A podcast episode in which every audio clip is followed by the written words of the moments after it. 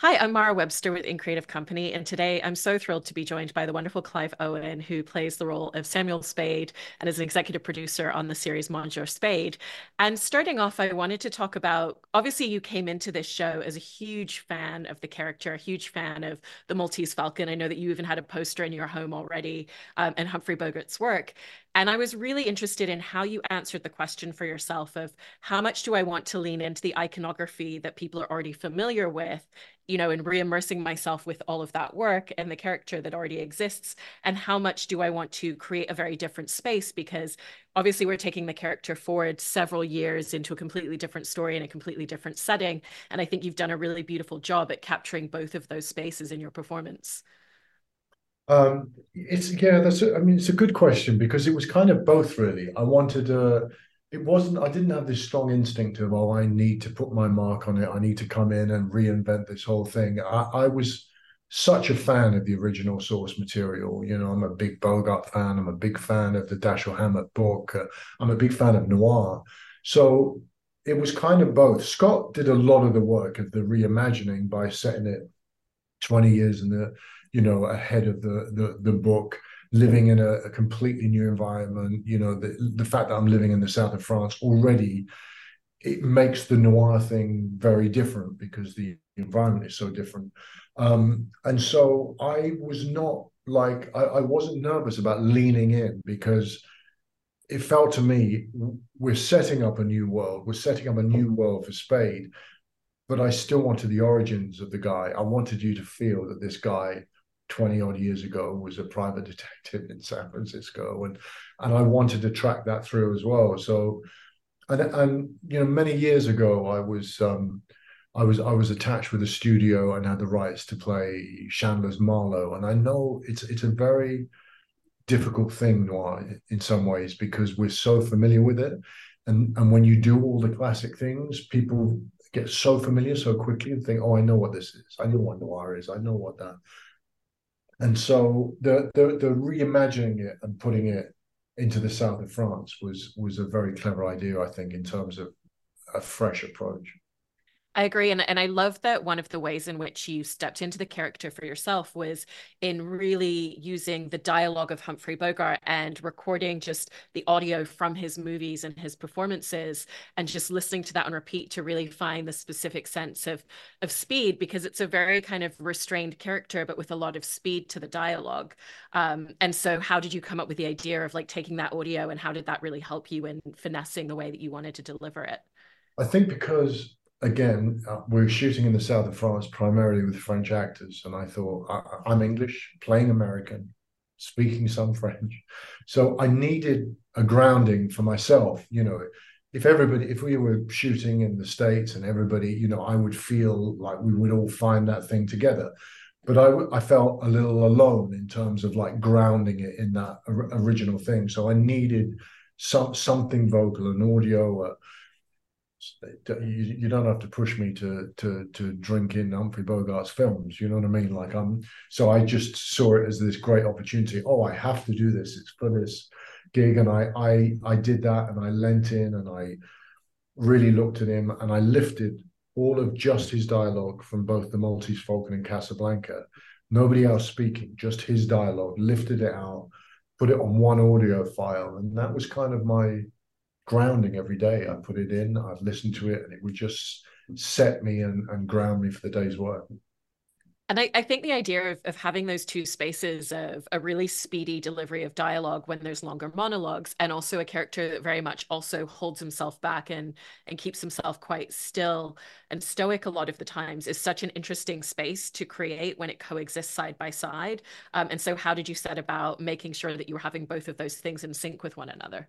Well, that it really came from like looking, thinking about Bogart, and then I called Scott and I said, one thing I've discovered is whenever he has, you know, any reasonable size chunk of dialogue, he's really fast. We think of him as laconic, easy, laid back.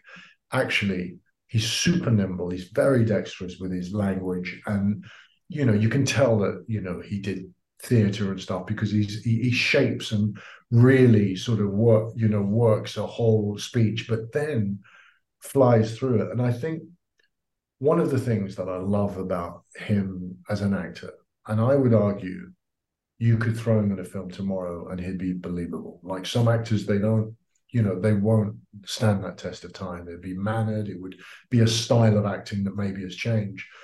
But Bogart would be believable if he if he rocked up in in something tomorrow. But it, it was really I, I, I said to Scott, what what is really interesting is he never milks anything. He never overindulges. He never over emotes. If if the dialogue is there and the dialogue's great and the dialogue has good rhythm, you kind of just let it do the work and you rip through it and you don't take too much time. I mean, the whole the whole thing of Spade is that he's very, very contained, and we know he has emotions, but they're very, very held.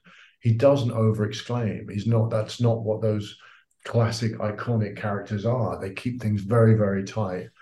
And uh, so that's yeah what I concentrated on really. Yeah and that's such a great point about these aren't characters they're overly emotive. And you know where your version of the character is in a space where he lost his wife and he had this really beautiful relationship where he was incredibly close to her um, and it's not something where he's discussing that sense of loss with other characters or confiding in anybody about how he feels, but it carries throughout the entire series. And so, yeah. how did you find the approach for how is he going to carry this sense of loss and this connection to memory when it's not a verbal expression? Well, I'm hugely helped by by Scott and his writing because he places that throughout. There are moments where we know he's feeling deeply about you know the loss of her. So you know that there is is is it's just hugely important. If you've got Scott Franks is such a top writer, and when you've got writing that good and the rhythms are good, and as you say, the moments where we see that he's he's really feeling and really grieving, if the structure and the shape is there for you, it's like getting in a great car and driving it. Like, don't play with the rhythm. It's there. It's set up for you. That's where we're going to see that. And the one thing about Scott and his directing is the clarity of intent, the clarity of the storytelling is so good. It's like we're really clear where we are and what we're supposed to think. That's not always the case. Sometimes, you know, intentions are really muddied when we watch things. We watch things and think, oh, what was that? But with Scott, it's really super clear. And it's really about trusting, trusting the writing. Right. And and one of the scenes that we kind of see in different iterations is the moments where he goes into the swimming pool because that's the space that he shared with his wife. Um, and so those scenes feel really pivotal in terms of that as well. And so, how did you want to go into each of those moments as this is kind of a really sacred space where he's kind of communing with the memory of her? That was about going to the gym. Scott Scott told me before he even showed me a script that he had this idea of this recurring theme. So I was given plenty of warning to get my my stuff together. But um yeah, that was like um and again, you know what what's really lovely is we, we have this duality because I'm passionate about the, the source material and the world where Spade comes from. And Scott was doing this very clever sort of playing with the whole genre of the macho thing, of the smoking, of all the tropes that we know with those characters, making him older and seeing what how we can play with that as a, as a as, as a thing. But what is lovely is it's both. It's a reinvention and a real homage to the period because for me there would be nothing worse than if we start to open up Sam Spade and get to him to talk about his feelings. That seems to me a million miles away from what the character and what the source material is. I also I also love kind of the very dry wit to him as a character, and there's like a little bit of exhaustion with it. There's times where other people try to engage in humor with him, and he's just not having it. But then at the same time, there's a moment where a priest says he's from New York, and Spade's like, "My condolences." Um, and so, how did you want the the sense of humor that he has to really speak about him as well? again, that's all about, I think, sort of, you know, speed of thought of, of like trusting and that the rhythms are good. And Scott wrote those great rhythms. And and the wit is important. We don't you don't want it to be earnest and overwrought and everything serious. You know, those characters, those classic noir characters, they are dry. They are they are very funny.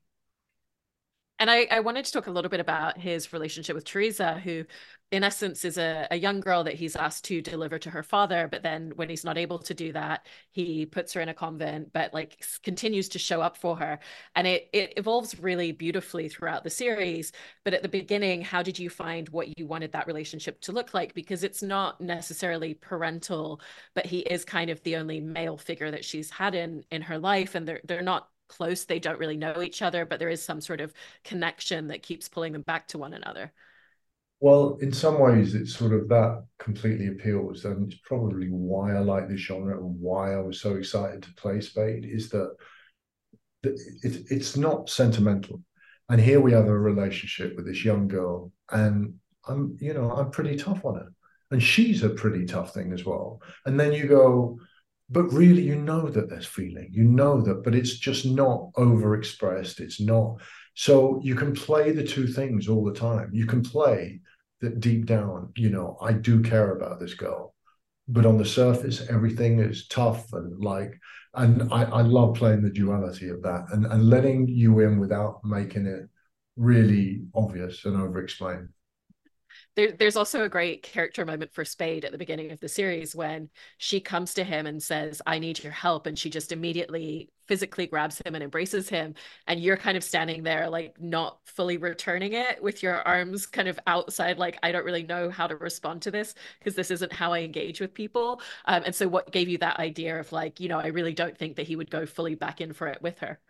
I think it's all to do with that instinct of like, you know, the lack of emotion, the lack of like when somebody comes at him with a flood of emotion or need, you know, that he has to sort of hold his thing together really. So, and I think that's very, very Spade like. And it's not, it's not that he's unfeeling. It's just that, you know, he's a character that this is how he behaves. And what it means is when he does express, you know, or show that he cares about something, it, it resonates. It really matters. Yeah, and it feels like his way of expression is very much through actions instead of words because there's a moment where we see him worried that she's okay and just the way that he races through the house to kind of check that she's all right in her bedroom and exactly. he sees her sleeping. Um, and so do you very much see him as like a character where actions create a lot of emotional expressions as well? Well, you have to ask yourself why, you know, someone like Sam Spade or someone like, you know, Chandler's Marlowe, why are they still around? Why are people still, why do they still resonate? And it has to be, it has to, it has to be the fact that they are, they have a strong moral compass. And the thing about Spade, you know, we join him, he's trying to live the quiet life. He's grieving. He wants to be quiet. He wants to sort of, you know, just be on his own and have some quiet time but if he sees something that is very wrong, he's got to act. He's got to do something about it. He has a moral. He cannot just walk away. And I think that's a big part of why these characters are still around and why we still sort of warm to them because there's nothing better than someone who has who is trying to do the right thing and will go to whatever lengths to do that. I completely agree. And I and also one of the reasons that these characters resonate is, you know, he doesn't have the internet and he doesn't have a wealth of technology to figure out what's going on. It's very much just gut instinct and what people reveal of themselves in front of him in conversation. Um, and so, how did you want to set about creating that real observational quality to a character that just has to try and be very keyed into everything around him? Well, that was a really great note from Scott when we first started working on it. He said, just remember that Spade's always one step ahead. So in all the scenes, as you're engaging with these people, they reveal themselves. You keep quiet, but you you're sort of on top. Like play everything like you're just that one step ahead. And it was a very good note because it just means the quality of listening is even different. You're not sort of going and tracking things. It's as if you already have an overview. It's as if you've already got there, but you're just letting people reveal stuff to you you know, and, and he is very much one step ahead of people, but there's also moments where he hasn't quite clocked onto people and he hasn't quite clocked onto information because it's been a few years since he's been so immersed in this. He's rusty. Yeah. so how did you set about figuring out where does it kind of fit like a glove in stepping back into this previous version of himself and where do I want the cracks to exist? Well, I think again that's you know that I'm helped enormously by the writing and by the way Scott wrote it. You know, he is older, he is jaded, he's not as fit. You know, there are, you know, he gets pulled into it and he might, if he has to get physical or if he has to do, you know, he has to sort of drag himself into it a little bit. It doesn't come as easily as it might have done 20 odd years ago. So that is something that we play with throughout the whole show. That yes, Sam Spade is older. He's he's a little bit tired. Yeah. I mean, because the very beginning of the show obviously opens in that that scene with the doctor where he's getting the prostate exam, but then he's being told, you know, you need to stop smoking because of your lungs, and and that is played into effect. Like there's a moment where we see him chasing someone, and he's just physically bent over trying to gasp for breath. Yeah. Um, and so, how did you want that sense of even just breathlessness to be part of it? Um, that was yeah. We we we you know Scott had tracked that in as a running thing that he's just not. You know, when it comes to the physical thing, he's going to do it, but he's just not quite the guy he was. And you know, it's a great start because you know because you you think of Spade and you think of you know the hat, the gun, and the cigarette, and suddenly first opening scene, he's been told he's got to he's got to give up that the smoking's taken its toll. and you know you were you were mentioning like obviously there are a couple moments where he's he is using violence as a tool but those scenes aren't about the violence. It's still again very much character beats back and forth.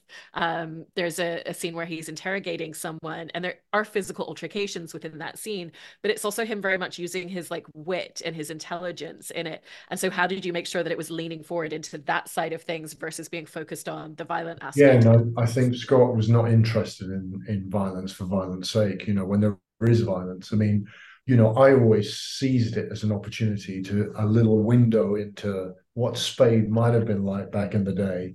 You know, that that was my opportunity. I go, oh, this is. I had a, a running gag with Scott throughout the whole shooting, which was I, I've been duped. You told me I was playing Sam Spade. I don't get the hat. I don't get a gun. I don't smoke.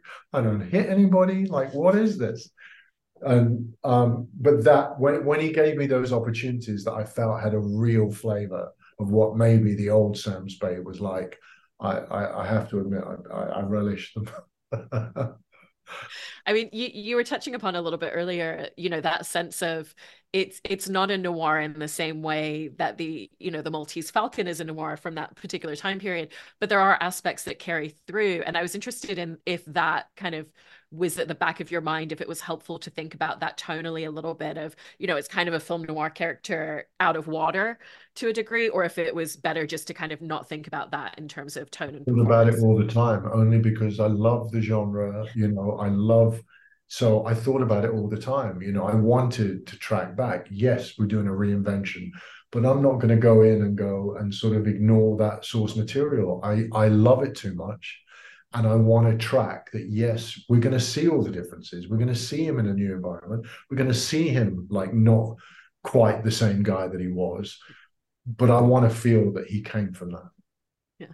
I also like that he kind of embellishes his prickliness. You know when teresa calls him an asshole he you know he's like it's nothing i've never i've, I've never heard before. And he kind of again just like leans into it. It's not insult. He doesn't pull back when people say that he embraces it. Um, and so how was that a central part of him for you as well? But that's another indication of somebody who's not exclaiming you know it's very hard to to get into someone like sam spade because he brushes it off. He'll have you know the great thing about you go back and watch movies of that time is the speed and wit of the dialogue. You know, somebody says something smart, somebody says something smart, straight back at them. And in some ways, we've lost that. And you go back and look at some of the cool older films. You know, one film that I've always adored, primarily for the dialogue, is Sweet Smell of Success. And you watch that movie, and within five minutes, it's a joy because everything somebody says, somebody tops with something sharper and wittier. And the film just rips through with this really great dialogue. And when you've got that to play with, it's a real treat. I, I also love the detail in in the location in the show where the original location for Spade's place where it fell through and you actually offered, hey, like why don't you can using the place that production have rented for me to live in while we're filming. And so then you have this very meta experience of playing a character who was living a very peaceful, tranquil life that's been interrupted. And you're now in the position of everybody is on set at your location where you're sleeping. How, did you know that? How did you know that about the house? The I, internet's a great thing. so no, it, it wasn't that I offered it at all. What oh. is is that Scott came over to do some work on the script and went, this place is amazing. Went for a walk, saw the pool, saw the vineyard, went, oh my God. And then went, this is actually better than the location. It's got everything I need. And, and suddenly I was getting these mysterious bangs on the trailer door, like, yeah, the art department would like to go and see your house. I'm like, why? And they go, inspiration. like, and I was like, okay. Next minute, it's like 10 crew people turning up after work. And I'm like, now I'm smelling a rat. Then I get the knock saying, any chance we can come and shoot your house? So yeah, it was ironic. There you go. We're we're correcting the record before it gets too far out there. yeah, it wasn't my wasn't my choice. I, I also wanted to ask you about the way in which you approach scene analysis, because when you were working on a murder at the end of the world, um, like Britt Marling was talking about how when she would be going through a scene with you, that the level of an, an analysis that you would have would be the same that it would take to write a scene in essence. And so I was just very interested in how you work with scripts and how you really break down all of the details within a scene as an actor.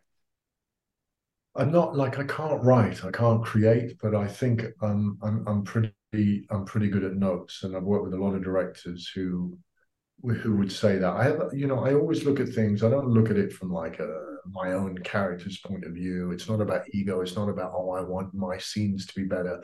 I look at the whole thing. I look at the whole how the whole where I sit in it, and then I, I'm a bit of a logic monster. And I think even in the most fantastical, like crazy thing, you kind of have to have a set of rules, and the logic has to be solid. You need to track, especially. I'm looking at it from an actor's point of view, and I've read some scripts by some very big writers that are very highly thought of. And I think they're slight tricksters because the scenes are very cute and they're very well done and it's enjoyable, but it's really hard to play and to track. You go, I don't know how I get from there to there. I don't know how I get from there. It's great and they have they're great they're done with wit and verve but they're not based in i can't see the real way through. I go well that doesn't track. That guy who did that wouldn't do that or that. So i'm very very logical and i remember on on murder at the end of the world we had i think once a four hour zoom and it wasn't it was just talking through the whole and i just had questions not always about my part in it but just saying to the the guys um so with this there why would that how would that and we would just do that. And again it's not about me trying to build up or shape just what i'm doing. It's just literally being quite rigorous with how the thing if there are any holes if there is something that somebody would say that wouldn't happen because of that. And I, i'm i'm pretty good at tracking things in that way I, I, love that. And I enjoyed your performance in this series so much. But I love that you basically seem to be living the dream and playing your ideal character in it. Um, so it's been so fascinating to hear everything that went into it. Thank you so much, Clive. Thank you. Take care.